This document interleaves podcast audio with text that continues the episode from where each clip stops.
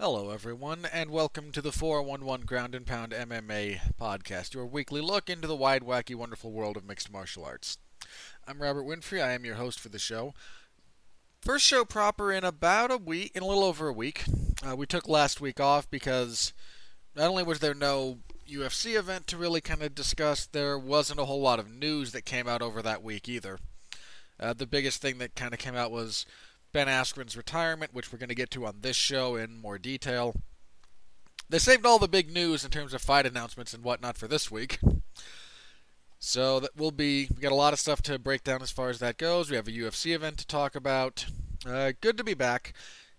Uh, big thank you to everyone who did listen to the sort of uh, I hate to say just one-off special because there's been some relatively positive feedback on the on the episode.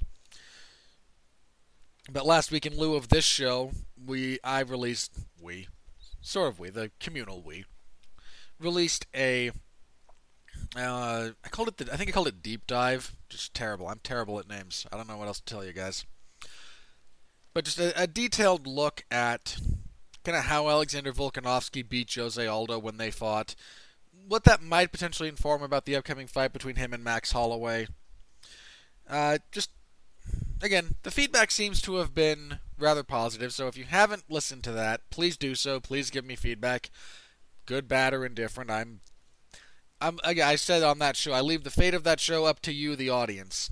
If you're indifferent to it, uh, those may or those may not be a regular feature. If you all love it, I can probably make time to make sure those become again a more regular thing that gets released.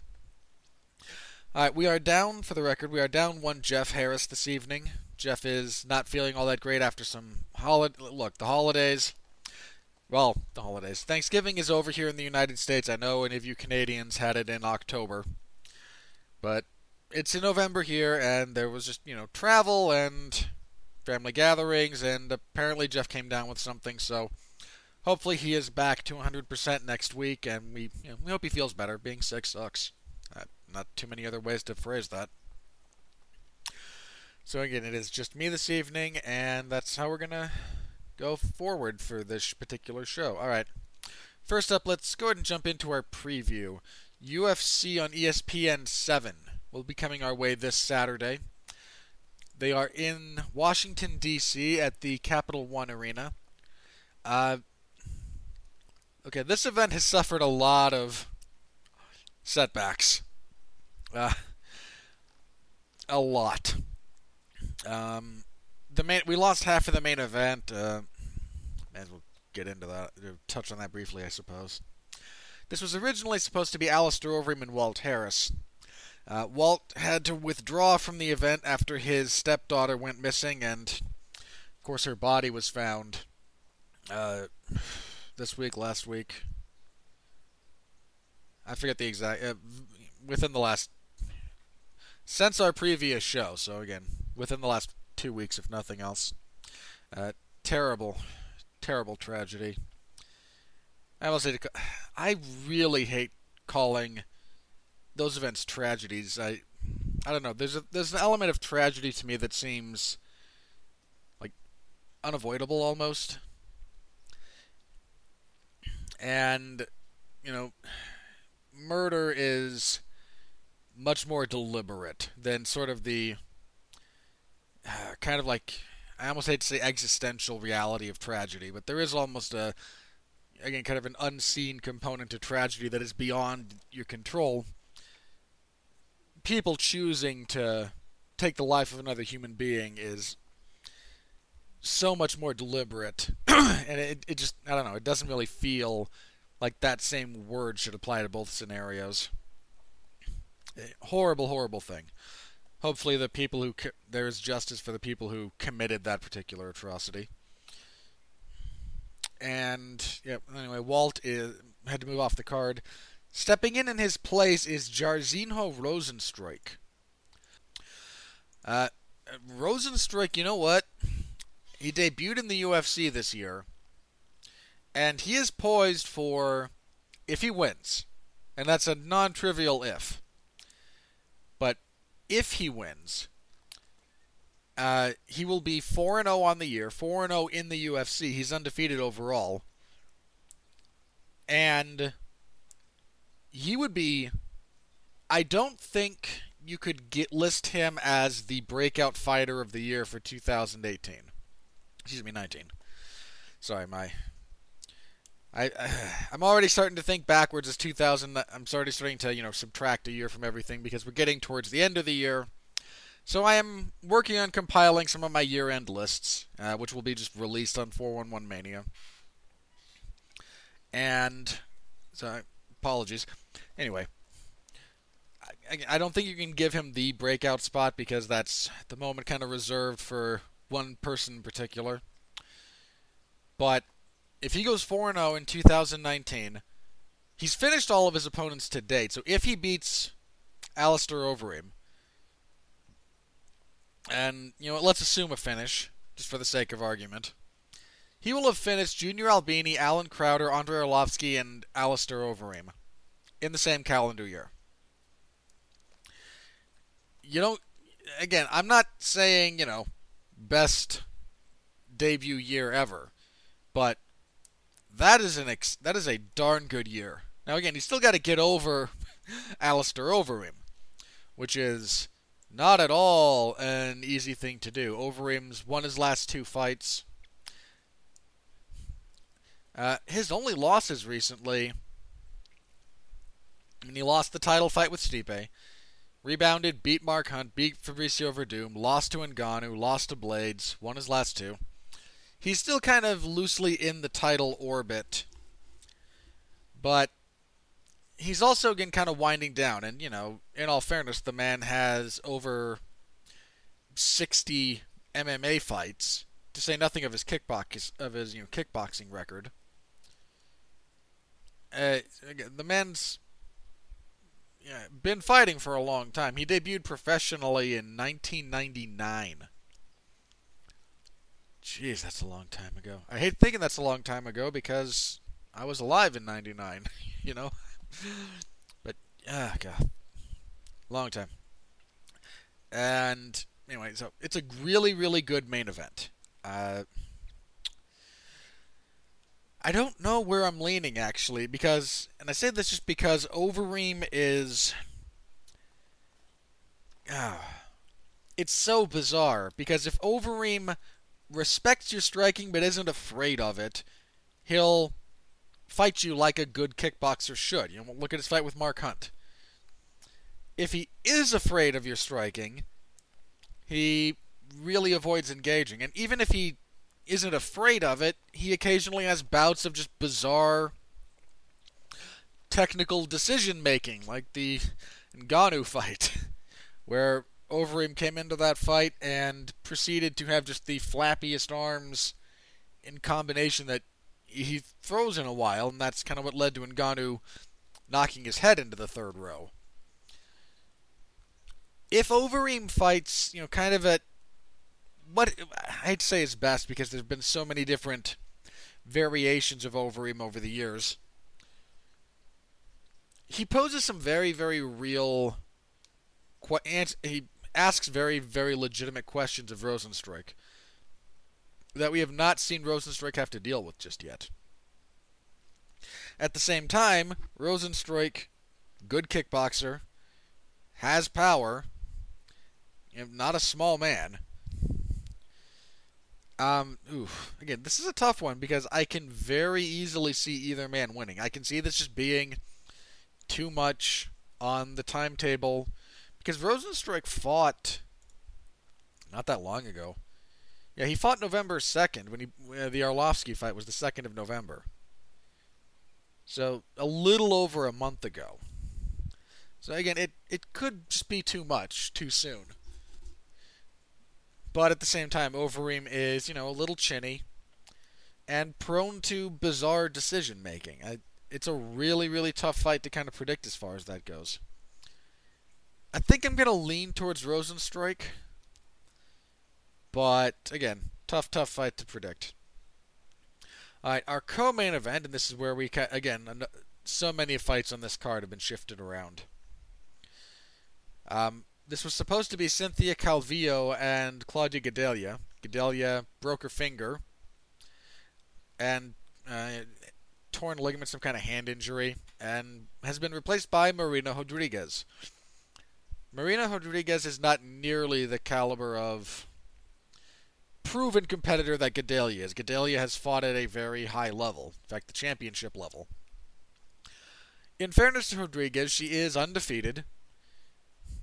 Uh, she fought to a draw in her UFC debut, beat Jessica Aguilar, beat Tecia Torres.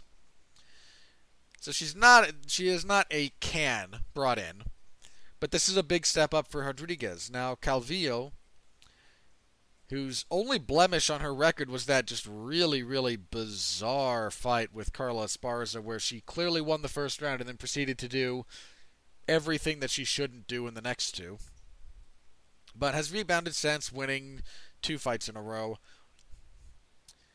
I, am I'm I'm, I'm to lean towards Calvillo, but again, Rodriguez is not exactly a scrub. She's a legitimate she's a legitimate fighter. I'm kind of sad we didn't get the uh, Gadelha fight because Calvillo and Gadelha is a very intriguing matchup in many respects. Again, I'm going to pick Calvillo here, but just because Rodriguez doesn't have the name value doesn't mean she's not a very good fighter. She might surprise people. All right, we have another. Okay, some of these fights I'm going to double check the order because again, some of these have been switched around at the last little bit, so I'm gonna just so the order might be still somewhat in flux. All right. Next up, we have a heavyweight fight between Stefan Struve, who's coming out of retirement for reasons that are unclear. Uh, he just, you know, he uh, just scored a win over Marcos Rogerio de Lima in the second round after getting. Uh, he got smacked around in that first round, man. Um, again, he after that fight, he took a bit of a hiatus, but he's he seems to you know want to continue fighting again. So he's here fighting Ben Rothwell. Rothwell, who just returned from a drug suspension, lost a really uninspired fight against Andrei Arlovsky. Oh no, sorry, the Ivanov fight was his return from suspension. He just lost his last three in a row. Uh, I'm actually going to pick Rothwell here. I I can't pick Stefan Struve, man. I just I can't do it. He's too hittable. He's got the same. If you listen to this show years and years ago, we were complaining about the things Stefan Struve needed to fix in his game. There's still the same number of problems. Uh, not just the same number, but the same problems. Can't do it. Can't pick him. Going with Rothwell. All right, we have a women's bantamweight fight between Aspen Ladd and Yana Kunitskaya. Not a bad fight. Uh, Ladd trying to rebound from her first loss when she got floored. she got floored by Germaine to me. But Yana Kunitskaya's, uh, yeah, she, I mean, she, you know, she's not bad. She's won her last two fights. I imagine Ladd will win this fight. Uh, again, Yana Kunitskaya is I don't know. I mean, again, she's certainly capable in many respects, but you know, it, this is going to be a bit. This is going to be a significantly telling fight, I think, about Aspen Ladd. Whether or not she can kind of bounce back from the the loss to Germaine de Randamie. And if she's not all the way there, you know, mentally and whatnot, then Kunitskaya has the ability to give her problems. So, again, picking Ladd, but wouldn't be. Eh, I'd say wouldn't be shocked. Yeah, picking Ladd, but again, there are ways for Kunitskaya to win. And I think kicking off the main card, we have a bantamweight fight between Cody Stamann and Song Yadong. Uh, this is a good fight. Uh, Stamann, I can never remember if he prefers to, if he prefers Stamann or Stamen.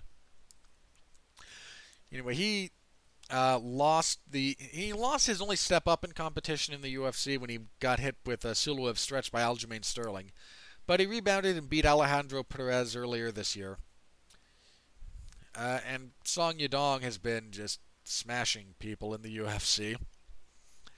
Uh, you know, submitted Bharat Kandare, TKO'd Felipe Arantes, scored a very, very obvious decision win over Vince Morales, knocked out Alejandro Perez. Boy, that guy gets around. I'm leaning towards Yadong. He's uh, he's a very very powerful striker. He's a good counter wrestler. He's with a he seems to be the guy that's kind of, you know, really poised to break out. To have a really big year. I mean, I mentioned he's already fought several times for the UFC, but because he debuted in seven in 2017, fought twice in 18. This will be his second fight of 19. He's just kind of chugging along, and I don't mean that in a negative way. He's not again. He's a, he's potentially you know, going to kind of break out at some point in the future, but at the moment he just kind of keeps chugging along and gaining momentum, and that's a you know that's an important thing. And anyway, that is the main card. As for the prelims. Uh, Rob Font and Ricky Simone is a really good fight. Uh, Simone, who should have been able to beat Urijah Faber, but just young and still, still figuring some things out. I mean, he's he's 27. Okay, that's he's not as young as I thought he was. I mean, look if if the biggest thing that comes out of that is that you know puts Faber in the Petr Yan fight, and Petr Yan just you know abuses Urijah Faber, which is probably what's going to happen. uh, and Font. So again, Simone had a good run going and kind of derailed by Urijah Faber, you know, exploiting the same holes in Simone's game that have been there for a while. Whereas Font, I think he yeah, he beat Sergio Pettis in his last fight actually, which was a really solid win. He'd been a little bit up and down before that again. Uh, beat Douglas Silva de Andrade, lost to Pedro Munhoz, beat Thomas Almeida, lost to Rafael Assunção, beat Sergio Pettis. He's looking for his first winning streak uh, in a couple of years. Uh, but that's a good fight. Simone, again, kind of a wild, uh, an aggressive fighter. Uh, Font a more technical, kind of fluid fighter. So there's uh, again there's some really interesting potential there. I'm kind of leaning towards Font, but he's also again stumbled at times when you kind of think he shouldn't. All right. Uh, next up is a welterweight fight between Thiago Alves and Tim Means. Why is Thiago Alves still fighting in the UFC? I mean, he is what two and five in his last seven fights, and he probably should have lost the Max Griffin fight. That was a little bit of a gift decision. Uh, Laureano Staropoli beat him pretty handily. And then he had the eh, controversial at best, gift at worst decision against Max Griffin. Before that, he lost to Alexei Kunchenko. Before that, he got stopped by Curtis Millender. He beat Patrick Cote.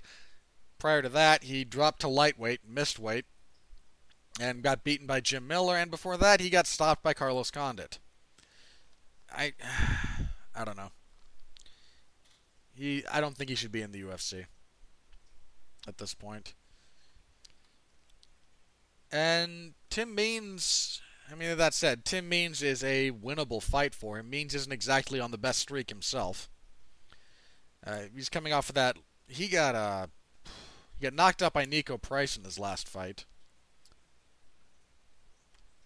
And he beat Ricky Rainey before that. Dropped a couple of split decisions.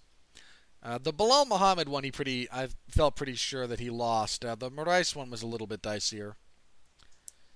But Tim Means is a, you know, a tall, lanky fighter, good in the clinch with elbows, kind of good at making fights ugly. Alves, I mean, the book's pretty well written on Alves at this point. Hmm. I'm gonna go with Means and just I'm kind of assuming he's gonna recreate some of the Carlos Condit game plan because they're built similarly and have some kind of similar skill sets. Uh, speaking of Condit, he was supposed to be on this card fighting Mickey Gall. Uh, however, he pulled out due to a detached retina, which really sucks. Hope that's not. Uh, hope he's able to get that fixed. Uh, so anyway, that fight obviously is off. Um, the next listed fight here is Jacob Kilburn and Billy. Uh, I'm going to destroy this gentleman's last name. Quarantillo. I'm going to go with that. Um, this was supposed to be Quarantillo against Chris Fishgold. However, uh, Fishgold pulled out. Now it's this one.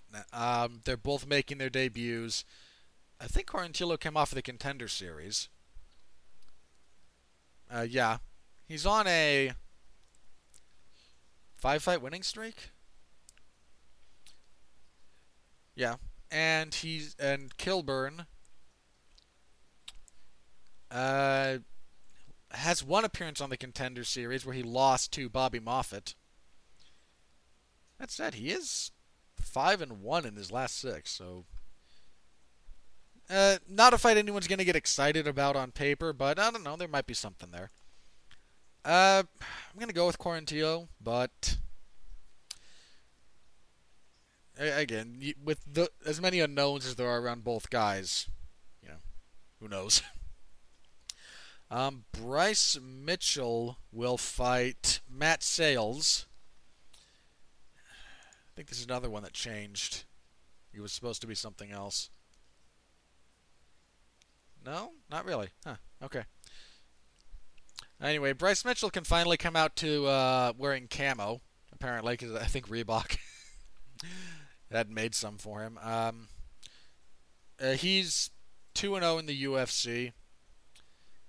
Uh, neither have been especially great performances. I, I know that he. Uh, the crowd seemed to kind of get behind some him on a couple of them. Um, I thought he was. I thought he won the Tyler Diamond fight, which he did, and he won a majority decision.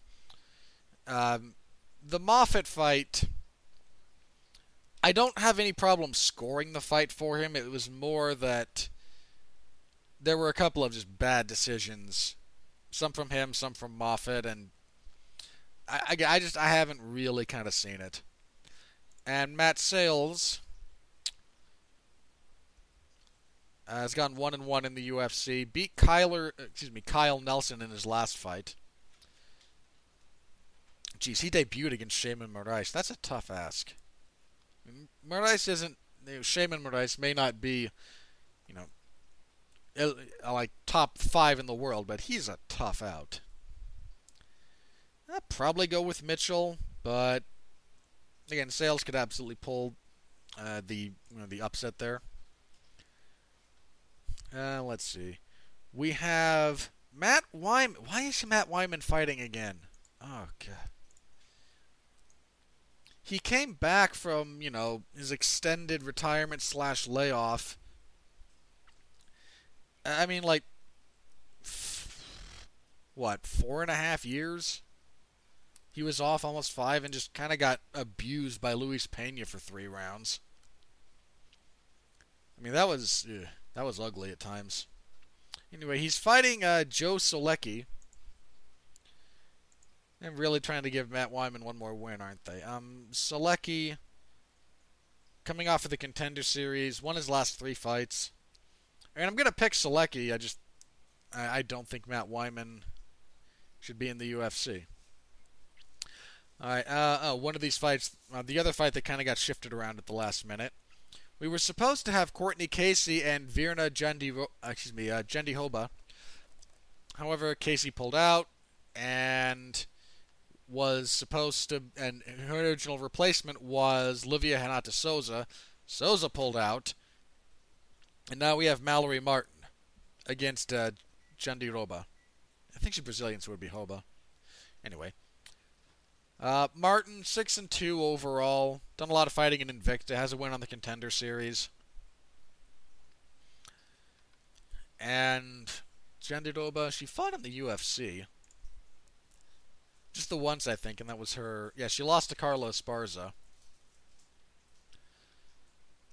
Uh, go with Jandiroba, but when you again when you get to again people at this level of unknowns, know, I, can't really recall a Mallory Martin fight.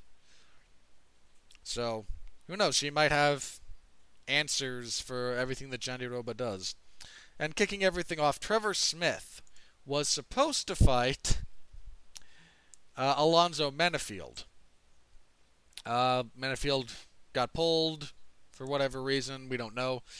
And Menifield was replaced by uh, Makhmud Muradov. Uh, Muradov, again, I believe the first Uzbeki fighter in the UFC, on a really long winning streak. I mean, really long. Two, three, four, five, six, seven, eight, nine, ten. Yeah, on a 12 fight winning streak. Had a good showing in his UFC debut when he beat Alessio Di Chirico. Uh, Smith, a much more wrestling forward fighter. Uh, not an easy fight. I'm actually going to go with Muradov. Uh, again, I don't have anything against Trevor Smith, but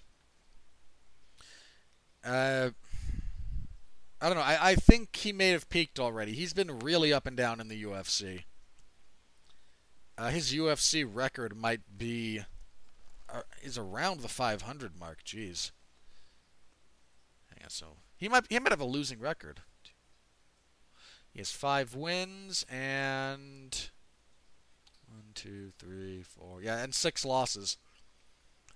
I'm gonna go with Muradov, but again, if Muradov's not ready for as much wrestling as Trevor Smith is going to force, as much cage fighting and that kind of pace, Smith can absolutely win this fight. It's a very, very winnable fight for him if Muradov is not prepared. Alright, that is the event as it currently stands. And as many fights as have had to be shifted around, hopefully we've seen all that we're going to see for that, for this card. This Saturday I will have coverage in the MMA Zone of 411mania.com, so please stop by, say hello. If you haven't reached out to give me your thoughts on the uh, on the other podcast I did on Volkanovski, you can always stop by the comment section of an event I am covering and leave your thoughts there. I do try to be active in the comment section. I stop by between fights. Uh, whenever I get bored, whenever there's a long, uh, which over the course of an entire UFC broadcast uh, is not at all uncommon for me to you know, stop by, interact with you guys a little bit. So feel free to do so there, I guess. Uh, alrighty, yeah, that's it for that event. You know, not a bad card on paper. There's some good. Again, the main event, not a bad heavyweight fight. Uh, Yadong and Stamann, and Stamann, good fight. Font and Simone's a good fight. It's it's a solid card actually on paper. Uh, nothing too crazy, nothing too out of the ordinary, but I can very easily see the potential for this particular event. All right, moving on. A lot of fights announced over the last week. Let's start with the big one. The UFC announced that Tony Ferguson and UFC lightweight champion Khabib Nurmagomedov have signed for a bout in April. Uh, this would be the event that is to be held at the Barclays Center in Brooklyn, the borough of New York City. This is the fifth time we have officially signed this fight. And you know what? I'm not going to talk about this fight again. Because, not because I don't want to see it, this has been, I've said this for a couple of years at this point. I think this is the best fight you can make in the entirety of MMA. I do not think there is a better fight in the sport to be made right now than Tony Ferguson and Khabib Nurmagomedov. That's it. That's the pinnacle of the sport right now on paper. The fight itself might wind up playing out very, very differently. We all, always with that caveat. But that is the best fight. That is the most interesting fight. It is the two best in the best division. I mean, those two guys have absurd winning streaks going on. At, at this is a fight that, and uh, this has been mentioned before.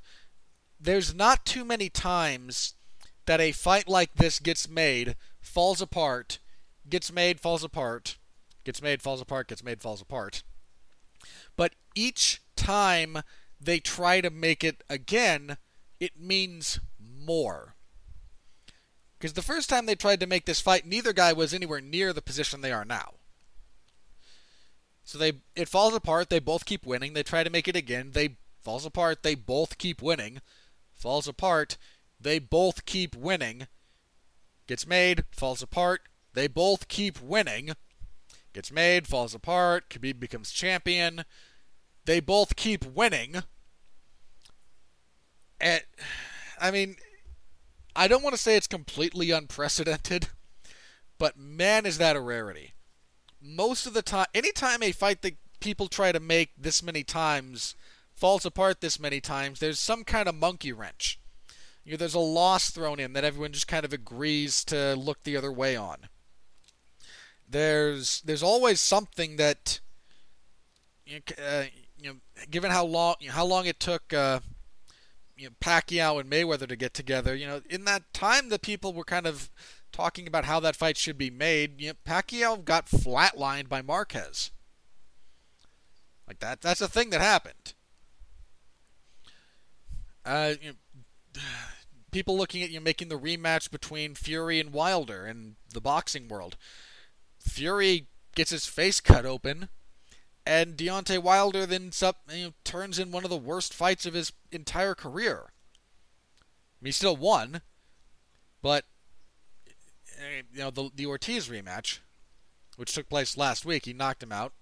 But look at the fight up until he lands that punch, and it's not good. Even by Wilder standards, and I say that just because Deontay Wilder is not a very good boxer. Deontay Wilder always comes to fight in shape, and Deontay Wilder has the kind of punching power that can stop a charging moose. But again, I mean, like by his own admission, he's not a, a scientific boxer.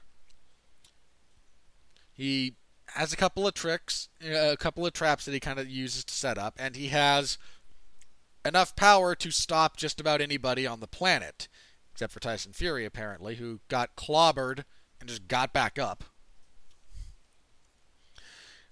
But again, there's again they're trying to make that fight and there's wrinkles that very nearly got in the way of that fight happening. Given the number of years that this fight, Ferguson and Nurmagomedov, has been set up and set up and set up and set up, there is no there is nothing to detract from it. There's been no there's no blemish. They both continue to win. They both continue to do the things you know they excel at. And it just has added to the intrigue.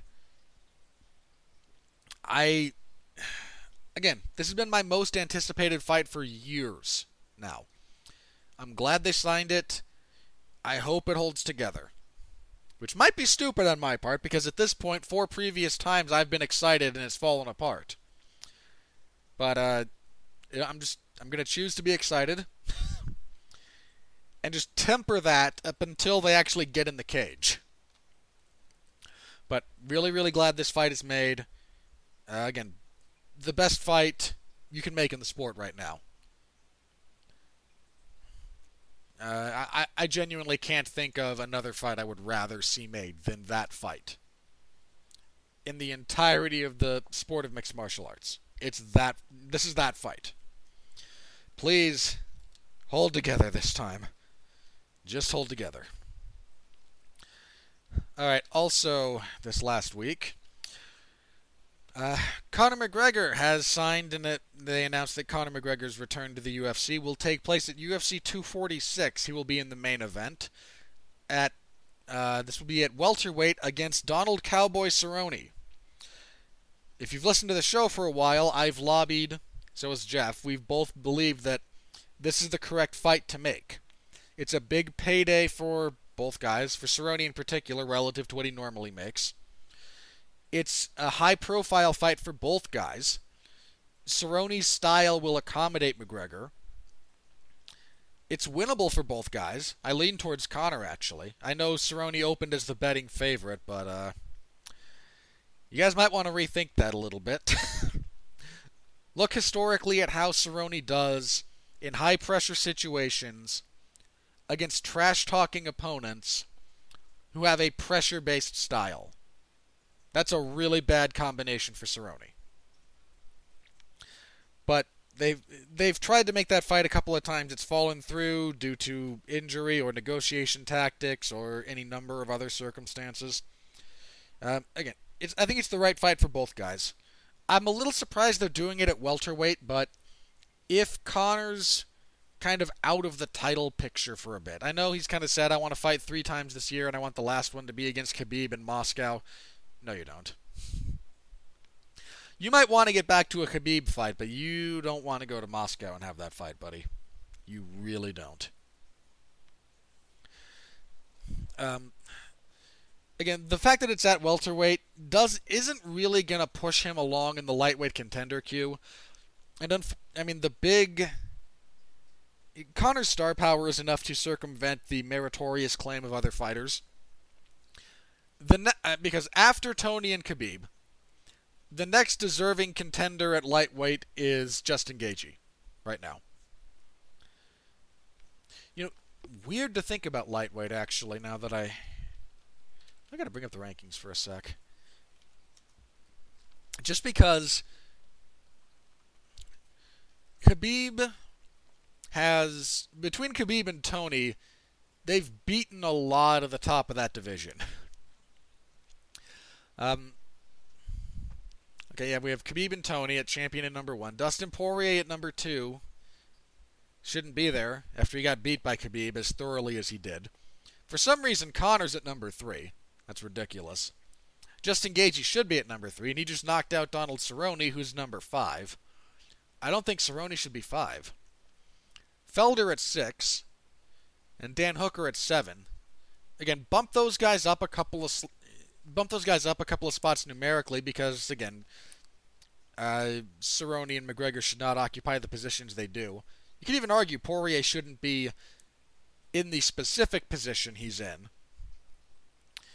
But I mean, that's i I'm I'm not arguing you know Poirier being an elite level lightweight. He very very clearly is.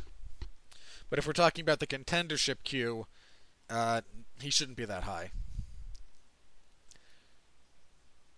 So I, you know, I think Gaethje should be the next guy after Tony, or at, but and this is a fair point that's been made a few point a few different times around the MMA circles. If Tony wins, unless it is completely emphatic, they're going to do that rematch. And in all fairness, I'm okay with that. Even if it is somewhat emphatic, they might try to do the rematch.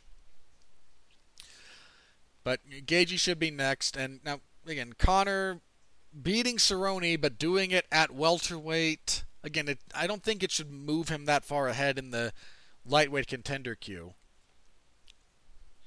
But you have uh, we'll get into this a little bit later. Actually, Felder and Hooker have signed. Kevin Lee just came back. Iaquinta has peaked and is now falling. Uh, it's an odd division. Lightweight's an odd division because it is insanely stacked. Like the talent in that division, if you looked up the hundred or so guys in at lightweight in the UFC, if you exclude, say, the top five guys at lightweight, so if you take out Khabib, Tony, Gaethje, and Poirier. If you take them or so out of the equation, everyone else in that division against pretty much everyone else is there's a lot of upsets there if you look at it numerically. That is again, that is an obscenely stacked division.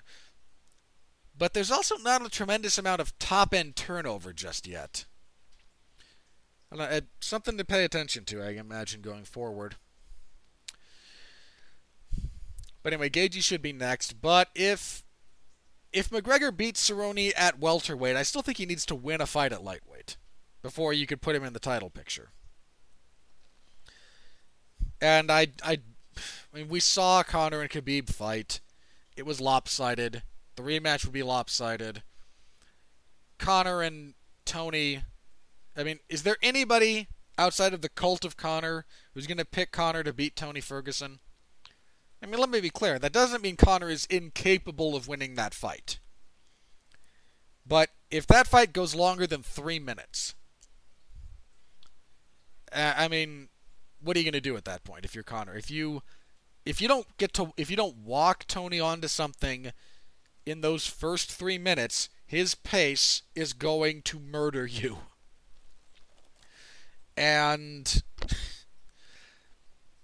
and Tony's got a chin on him, man. I mean, he's been dropped several. I mean, he's been dropped several times. Anthony Pettis hit him so hard he broke his own hand and clobbered him to the ground. Lando Vannata kicked him in the face. Like that man has been hit very hard, and he has never been really put out. So I, again, I frank, honestly I find Gaethje versus either of them more compelling than McGregor versus either of them. But I am I do not represent the largest portion of the MMA fan base on that particular issue, and I am aware of that fact. But you're listening to this show, so I get to talk about my perspective on things. All right. Um, also of note, relating to McGregor, this fight was announced round about the same time it became public that there's a second separate allegation of sexual assault against Conor that is being investigated. Uh, again, this is not the same one that he's already, to the best of my knowledge, still again like he's still being investigated. Now, I am. I said this before. I, look again. I am not a fanboy of McGregor. I've pissed off the cult of Conor several times. That said, while I may not be a fan of Conor, I am a fan of due process, and I am. If again, if he is guilty of these things, I think he should be in jail, or worse. I. I have an incredibly dim view of sexual assault. It is one of the worst things one human being can do to another. And So, but again, I, I'm also going to kind of err on the side of let the you know, let the investigative personnel do their job. I'm going to I'm not going to inject the level of paranoia that they're all being bought off and that Conor's, you know, doing all these terrible things and just throwing money at the problem. I'm not going to say that I, I'm certainly not naive enough to believe that never happens. But while Conor has a fair amount of money, he's all. If you look at the people who can do that and get away with it, it's not just money, it's influence. And a lot of it is low visibility. Uh, it, it's kind of that weird confluence of money, influence, and low public profile. Conor has a lot of money, but he has a very, very high public profile which provides a lot of scrutiny if you're investigating him and kind of removes some of the bear again it, it removes some of the shadows that a lot of those kind of deals operate in. Again if he's guilty of these i hope he rots in jail. If he's not i hope they find whoever committed the crimes in question. If there were no crimes i hope the people falsely accusing him uh, suffer the appropriate consequences. I, I, and again, I'm not saying which of those things is happening because I don't know. I have nowhere near enough information to comment on those in any kind of capacity like that, other than to state my generalized hope for how the world works and how I want it to work, and that's yeah, that's what I'm trying to project out at this point, if nothing else. But not a lot of people talking about that second allegation being levied against him. Uh, it's an important note. This is a se- again, this is a second separate one, and it's serious enough that he that they're again they're taking the accusation seriously enough to investigate. So again, I I hope the guilty party suffers. That's really all I can hope for. All right. Also this week, UFC 247 got a main event and kind of got fleshed out a little bit. The main event will be a light heavyweight title fight. Uh, Jon Jones and Dominic Reyes have both signed for this particular bout. Um, good. Dominic Reyes is the next contender. He's the next deserving guy. He's the one with the streak and the profile and the interest, and he's just the next guy up. Um, I favor Jon because I Jon Jones has never legitimately lost a fight. Like I can't pick against him. Even if his last couple of fights have been less than engaging from a fan perspective and very dicey from a technical perspective. Like he there if they had given the if two judges had scored the fight between him and Thiago Santos for Santos, I might have disagreed, but and there might be plenty of people who would disagree, but there's no case to get up in arms about it. There's not really a case to get up in arms over, you know, there's not a case for to be up in arms over Santos losing either. Like it was just one of those fights. And you know, the Smith, the Anthony Smith fight was lopsided for Jon in many respects, but also featured him nearly getting himself disqualified. And so uh, Reyes represents a very different level of danger to Jones in many respects than either of those two do. I mean, they represent different dangers than each other does as well. So it's a good fight. Happy to see the you know the division just kind of keep turning. And I will say this: if you see this Jon Jones fighting somebody who you, who, and you, your immediate instinct is just, well, Jon's going to walk through him. I'd pay more attention to what Dominic Reyes has done. Again, I'm picking Jones still, but Reyes is is legit. That's the best way I can say that. Uh, anyway, that same event, you have a co-main event, the women's flyweight title fight between champion Valentina Shevchenko and Katlyn Chookagian. Ugh. Look, I I get that this is the next fight, but ugh. I what do I say? Look, Valentina smashed two women who were vastly inferior fighters. She just kind of abused Priscilla Cachoeira in a fight that went on way too long because the referee wasn't going to stop it for whatever. Mario Yamasaki wanted wanted someone to die. Like that's the only explanation I have for that. She beats Joanna Jędrzejczyk pretty convincingly in a five round fight. Head kicks Jessica Eye into oblivion. And that that streak of fights got a lot of people hmm, not only really kind of hyped about her as a fighter, but gave the wrong impression about what she does. I mean, watch the Jędrzejczyk fight. That's a very accurate representation of who she is as a fighter, for better and for worse. The Eye fight, she's just again Jessica Eye was so catastrophically overmatched. Like, I mean, ridiculously overmatched. Her big run up to her title shot featured like three split decisions, two of which I thought she lost. And she gets in there with Valentina and gets blown out of the water. I mean that. In fairness, beautiful head kick by Shevchenko. then Shevchenko fights Liz Carmouche in one of the most uneventful, boring fights you will ever see. Chev- uh, Carmouche spends the majority of that fight shadowboxing about four to six inches short of her intended target. And Shevchenko is happy to let her waste her energy, land a few counters, get a takedown, and clearly win every round. I mean, there was one, I took issue with the scoring of one of those rounds because Shevchenko should have had it 10-8 because there was one round where Liz Carmouche landed zero strikes of any variety.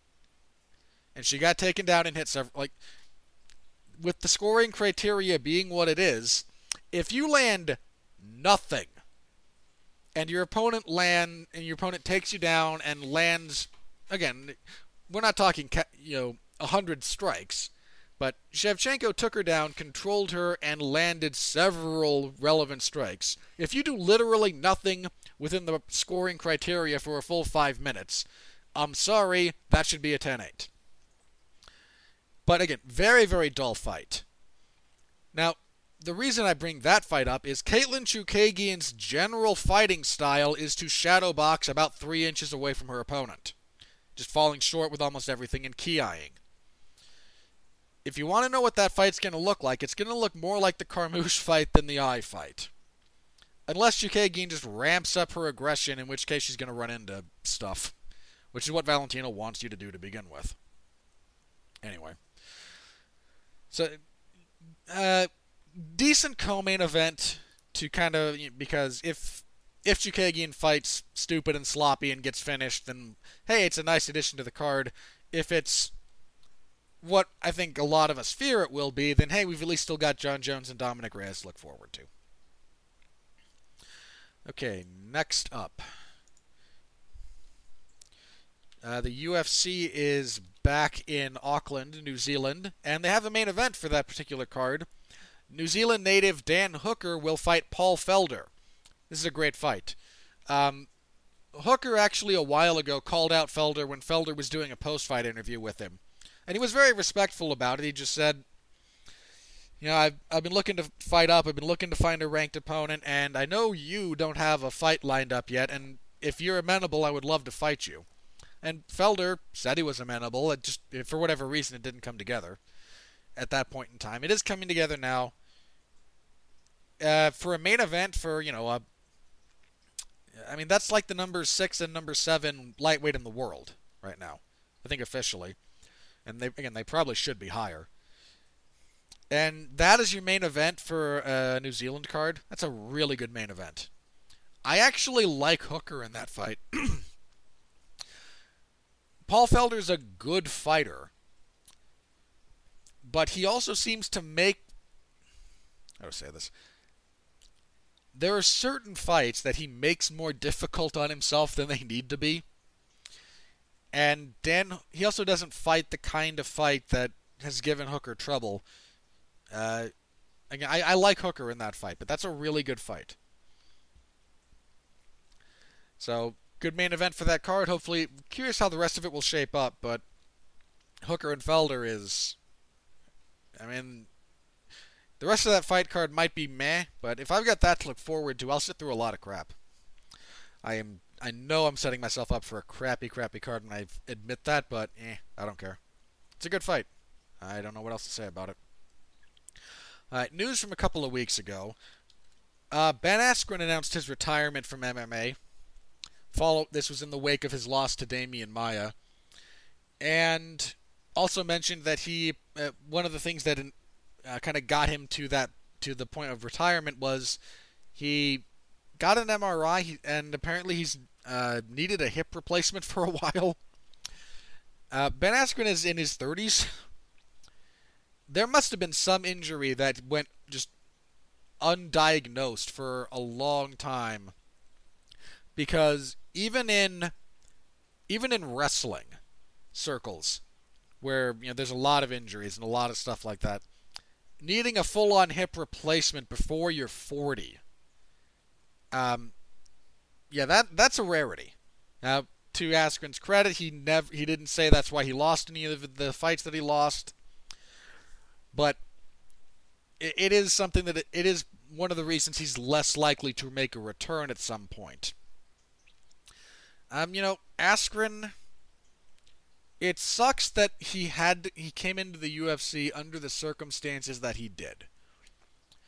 Which I by which I mean he came into the UFC past his prime, his physical prime. And after being out of being, you know, out of competition for a couple of years. Those were the conditions when he debuted, and he debuted against Robbie freaking Lawler. And won. Controversially, sure, but he won and yeah, it's he's just uh, I don't know. I mean, he's so hard to kind of categorize because he made a lot of money fighting in one, but he was not facing you know the cream of the crop. It's a shame that he didn't get into the UFC in the prime of his career, in his physical prime. And as and if you here's a good example. You know somebody else who was a champion in a in another organization came into the UFC and promptly went 1 and 2, winning their first fight losing their next two? Justin Gaethje. Gaethje was undefeated, came into the UFC, former champion in the World Series of Fighting slash PFL. Debut fight, uh, very, very. His fight with Michael Johnson's wild, and Askren versus Lawler was wild. Gaethje wins. Goes on to lose his next two high profile fights. I mean, he lost to Eddie Alvarez in a great fight, but loses, high profile. Next fights Dustin Poirier, main event. Main event fight. Uh, again, has a good showing, loses, gets stopped in, I think, the fourth round, and is able to rebound. In no small part because you know, Justin Gaethje is younger and has the athletic ability and the coaching ability to refine and retool elements of his style. And you know, look what he did since. Went on a good run. Is now, you know, taking Tony. If you take Tony out of the contender pool because he is currently signed to fight the champion, Gaethje should be the next guy up. And for a guy who started again one and two, he turned it. He was able to turn it around. Ben Askren, undefeated, comes into the UFC. High profile first fight, wins. Loses next fight, loses next two, and retires. And because, and this is not to say he is somehow a lesser fighter than Justin Gaethje. He's older, and he's been dealing with a apparently a significant injury. That and a hip replacement's not a joke, especially if you're trying to be uh, in a competitive sport. Like how many how many top shelf athletes do you know out there competing with artificial hips? Anybody? I mean, I know there's a few professional wrestlers that do. But if you ask me, you know, name one professional sporting athlete who's actively competing with after hip replacement surgery. I can't. I'm not saying there's nobody. There might be some people out there, but I can't think of any. So, again, it sucks we didn't get the best of Askren, but what we did get was pretty darn good. Uh, again, the fight with Lawler, wild fight. Uh, he unintentionally was the springboard for Jorge Masvidal to reach the level of stardom that he currently has. And you know, his fight with Demian Maya was really fun. When they were on the feet striking, it was kind of your your typical like uh, you know sloppy barroom kind. I mean, I, you, the jokes about K1 Demian Maya, but on the feet they they threw down to the extent that they were able, and they had some really fun grappling exchanges between the two of them. you know, for a guy who only had three fights in the UFC, Askren kind of made as much of it as he was going to. And I'm glad we got him in the UFC. If he had never fought in the biggest promotion, it would have been not quite as not quite as you know, big of a loss as Fedor never fighting in the UFC, but it's it would have been a pretty big deal and a pretty big loss, all things considered. So I again I wish Askren the best going forward. Uh, I, I don't have any hard feelings towards the guy for any reason. But again, that was uh, that came out. All right, let's see what else. A couple of quick things here.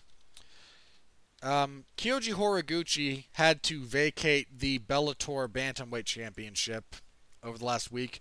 He suffered a knee injury and just wouldn't be able to wouldn't be able to defend it in a realistic time frame. Um, this really sucks for Horiguchi. Um, Horiguchi had, I think it was uh, in both 2017 and 2018, he had big years. I mean, he was one of the forgotten fighters of 17, but in 2017 he went he went 5 and 0. Uh, that included winning the Rizin Grand Prix at the Bantamweight Grand Prix. In 18, he knocks out Ian McCall, beats someone who I've never heard of before, submits Darrion Caldwell in a fairly significant upset for the first ba- uh, Rizin Bantamweight Championship. Knocks out Ben Nguyen, goes to Bellator, and beats Caldwell again for the Bellator. Uh, uh that was nine. Sorry, the last two were 19. The Nguyen and Caldwell fights were this year. I mean that because all of it's taking place in Japan and Bellator, which I mean I'm paying more attention to Japan than I do to Bellator. He was flying under a lot of radars, but that he was a champion of two different promotions. I mean, realistically 10 pounds heavier than he should be competing. And then the last half of 2019 has been brutal to him. He fought uh, Kai Asakura and got knocked out in the first round. And I, I will credit uh, Grabaka Hitman for kind of cueing the world into uh, the Asakura brothers, who are kind of the Japanese equivalent of the Diaz brothers. But he has that fight, loses, uh, was expected to defend the. That was a non-title fight, actually. Was expected to put the belt on the line against Asakura in a rematch. Um, unfortunately, the knee injury that uh, again he suffers the knee injury. He has to drop both the Rizin title and the Bellator title. And, and uh, just yeah, he wouldn't be able. Uh, the con uh, the nature of him fighting for both promotions, Horiguchi was obligated to defend the Bellator title once a year. Uh, this would be once every 12, not calendar year, but like once every 12 months. Because he won in June of this year. With the injury occurring in November, he would not be in a position to defend the belt by one year from when he won it. So the, by June of 2020. And had to relinquish it. So uh, a, a really, really rough, like just five to six months for Kyoji Horiguchi, uh, which really sucks because Horiguchi's awesome. He should not have been let go by the UFC when he was. I mean, his only loss in the UFC was to Demetrious Johnson. It's a, there are two. You know, when DJ left the UFC, uh, there were only two fights I really kind of wanted to see him undergo at flyweight. Uh, you know, a rubber match with Cejudo because I thought he won uh, the second fight with Cejudo, and I really wanted, and again, this one, this next one uh, couldn't happen because he wasn't with the promotion anymore. But I wanted a rematch with Horiguchi and Demetrious. Like that, that's the rematch I wanted to see. And it doesn't look like we're ever going to get it, which really sucks. But hopefully Horiguchi's able to bounce back because again, he's I know a lot of people don't go out of their way to find his fights, but Horiguchi's an awesome fighter. He really is. And I hope he gets back to it in well as soon as he can because that that really sucks. Okay. Um all right, I suppose I should mention this. Floyd Mayweather announced he is coming out of retirement and there seems to be hints of I think we talked a little bit about this a couple of weeks ago. Um, Floyd Mayweather coming out of retirement indicates that he's going to do something with the UFC in 2020. Um, I don't know. Uh, I don't know what's going to come of this. Look, if Floyd wants to come back and make more money boxing, I don't begrudge him that. But I think they kind of made noise about him wanting, you know, uh, another fight with Manny Pacquiao which would be a big fight numbers wise. I'm not sure who I would favor this time around. Again, Floyd being off for as long as he has, getting as old as he has, and Manny Pacquiao enjoying a bit of a career renaissance, quite frankly, over the last little bit. Um, I mean, again, the fight would still draw money. Uh, there's a bunch of uh, you know, UFC guys who said, "Hey, I'd love to, I'd love to box." Why is the, this is the thing recently with MMA fighters wanting to, you know, get into boxing? And I said, I mean, look, I said a couple of weeks ago, I know that there's more money at the top end in boxing. There just is. Um, like Deontay Wilder, he made twenty million dollars, guaranteed twenty million for that fight with Ortiz, the, the rematch with Ortiz.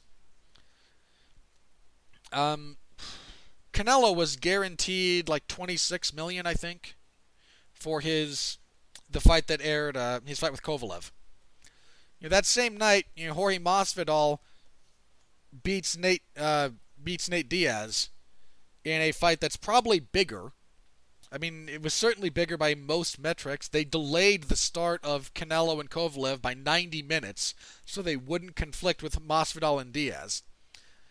Jorge Masvidal made five hundred thousand dollars, which is a lot of money. Like I, I am not saying that's chump change, but for that fight with that hype at that position, biggest event of the year, he makes five hundred thousand. Canelo makes twenty six million. There is more money in boxing.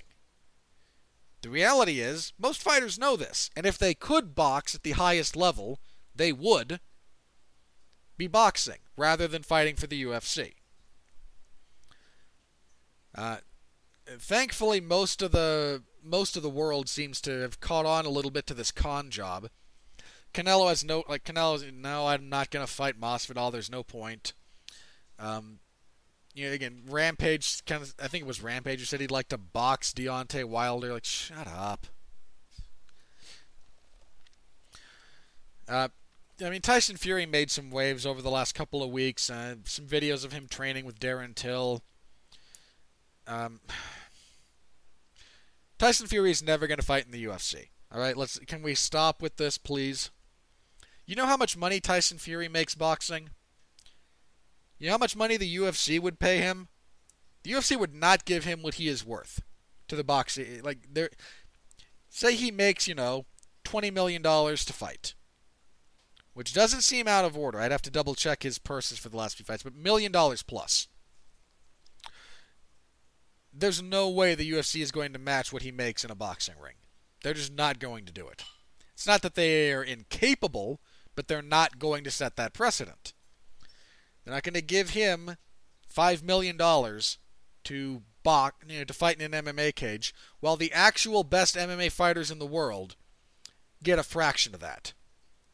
They're just not going to do it.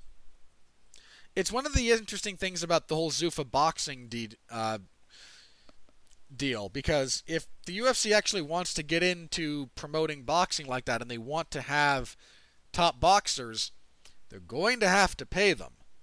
Again, Deontay Wilder just made twenty million dollars, and that was guaranteed money for him.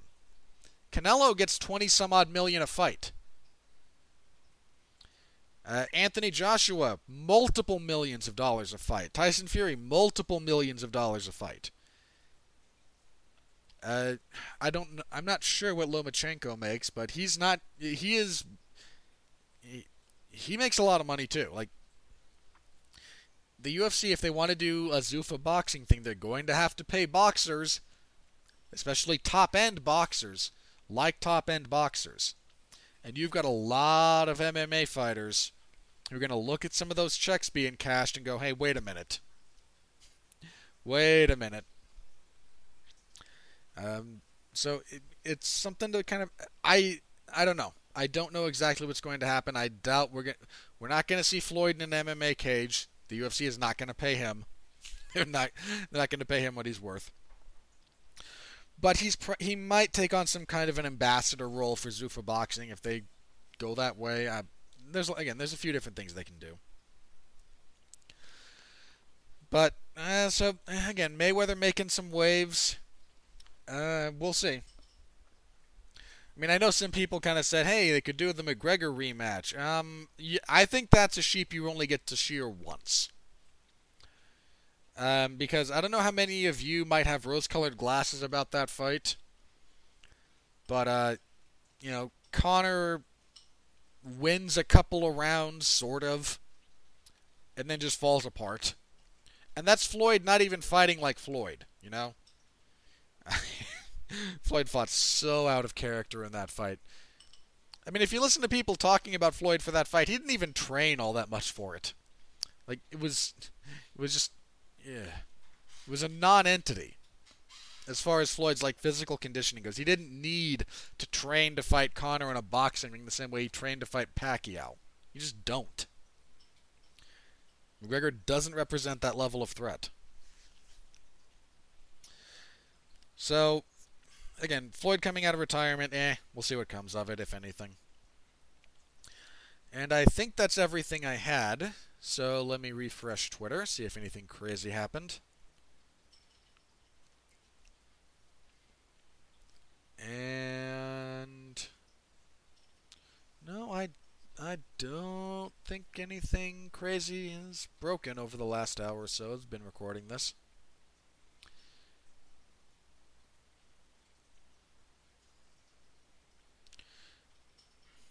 All right, uh, let me get into my plugs then. Right for plugs. Uh, let's see. Okay, this coming Tuesday on Damn You Hollywood, uh, Mark Radulich, I believe Alexis Hejna, and I will be reviewing Rian Johnson's new movie, Knives Out, which I've heard nothing but good things about thus far. I have not looked at too many reviews, I've not looked at spoilers because normally I don't care about spoilers. Uh, because I tend to think a spoiler will only I, they don't ruin the movie going experience for me more often than not. We're talking, however, about a who done it style of story. And consequently the mystery is the driving force behind the narrative and again, one of those instances that I do think you know, knowing the knowing the knowing the story beforehand would detract from the movie going experience. So I, I've gone out of my way not to look at a whole lot of stuff, but I am looking forward to the movie. So um, this Tuesday you can hear our review of that. Should be something. Saturday the uh, again the UFC on ESPN card. I think Mark and I will also be doing um, watch along alternate commentary for the main card portion of that event. So listen to that after the fact if you're so inclined. You can hear me talk about stuff in real time. to the extent that I'm capable of doing so while actually while doing coverage. Uh, I haven't fallen apart doing it, doing both of those at the same time just yet, so I'm going to uh, continue doing it on the occasion that it's called for. And be sure to check out all of Jeff's stuff again. A lot of movie reviews that came out that he's that he's had come out over the last little bit. And be back here next week when we preview, we'll review UFC on ESPN 7, and we'll preview the last pay per view card of the year, the big one. Uh, UFC 245, three title fights, and senior abuse. Uh, I'm going to keep making that joke about Petr Yan and Urijah Faber just being senior abuse because it amuses me. Also, the bantamweight debut of Jose Aldo as he fights Marlon Moraes. I mean, in all seriousness, this main card, man. You can't get much better than this main card. Main event Kamaru Usman and Colby Covington for the welterweight title. Now again, how the fight's going to play out in practice, I'm al- I'm allowing for the fact that both guys have the possibility of being less than engaging on occasion. But you get a lot of heat on that fight. Co-main event: Max Holloway and Alexander Volkanovski. That is such a good fight. That is an exceptional fight. I have some tape study to do before next week's show.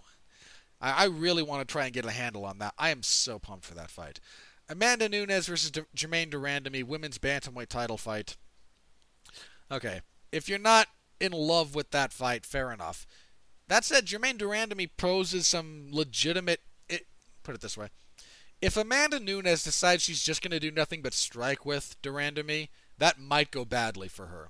If she does what they did the she did the first time they fought, get her to the ground and pound her out there. Uh, Nunes is the much more versatile fighter.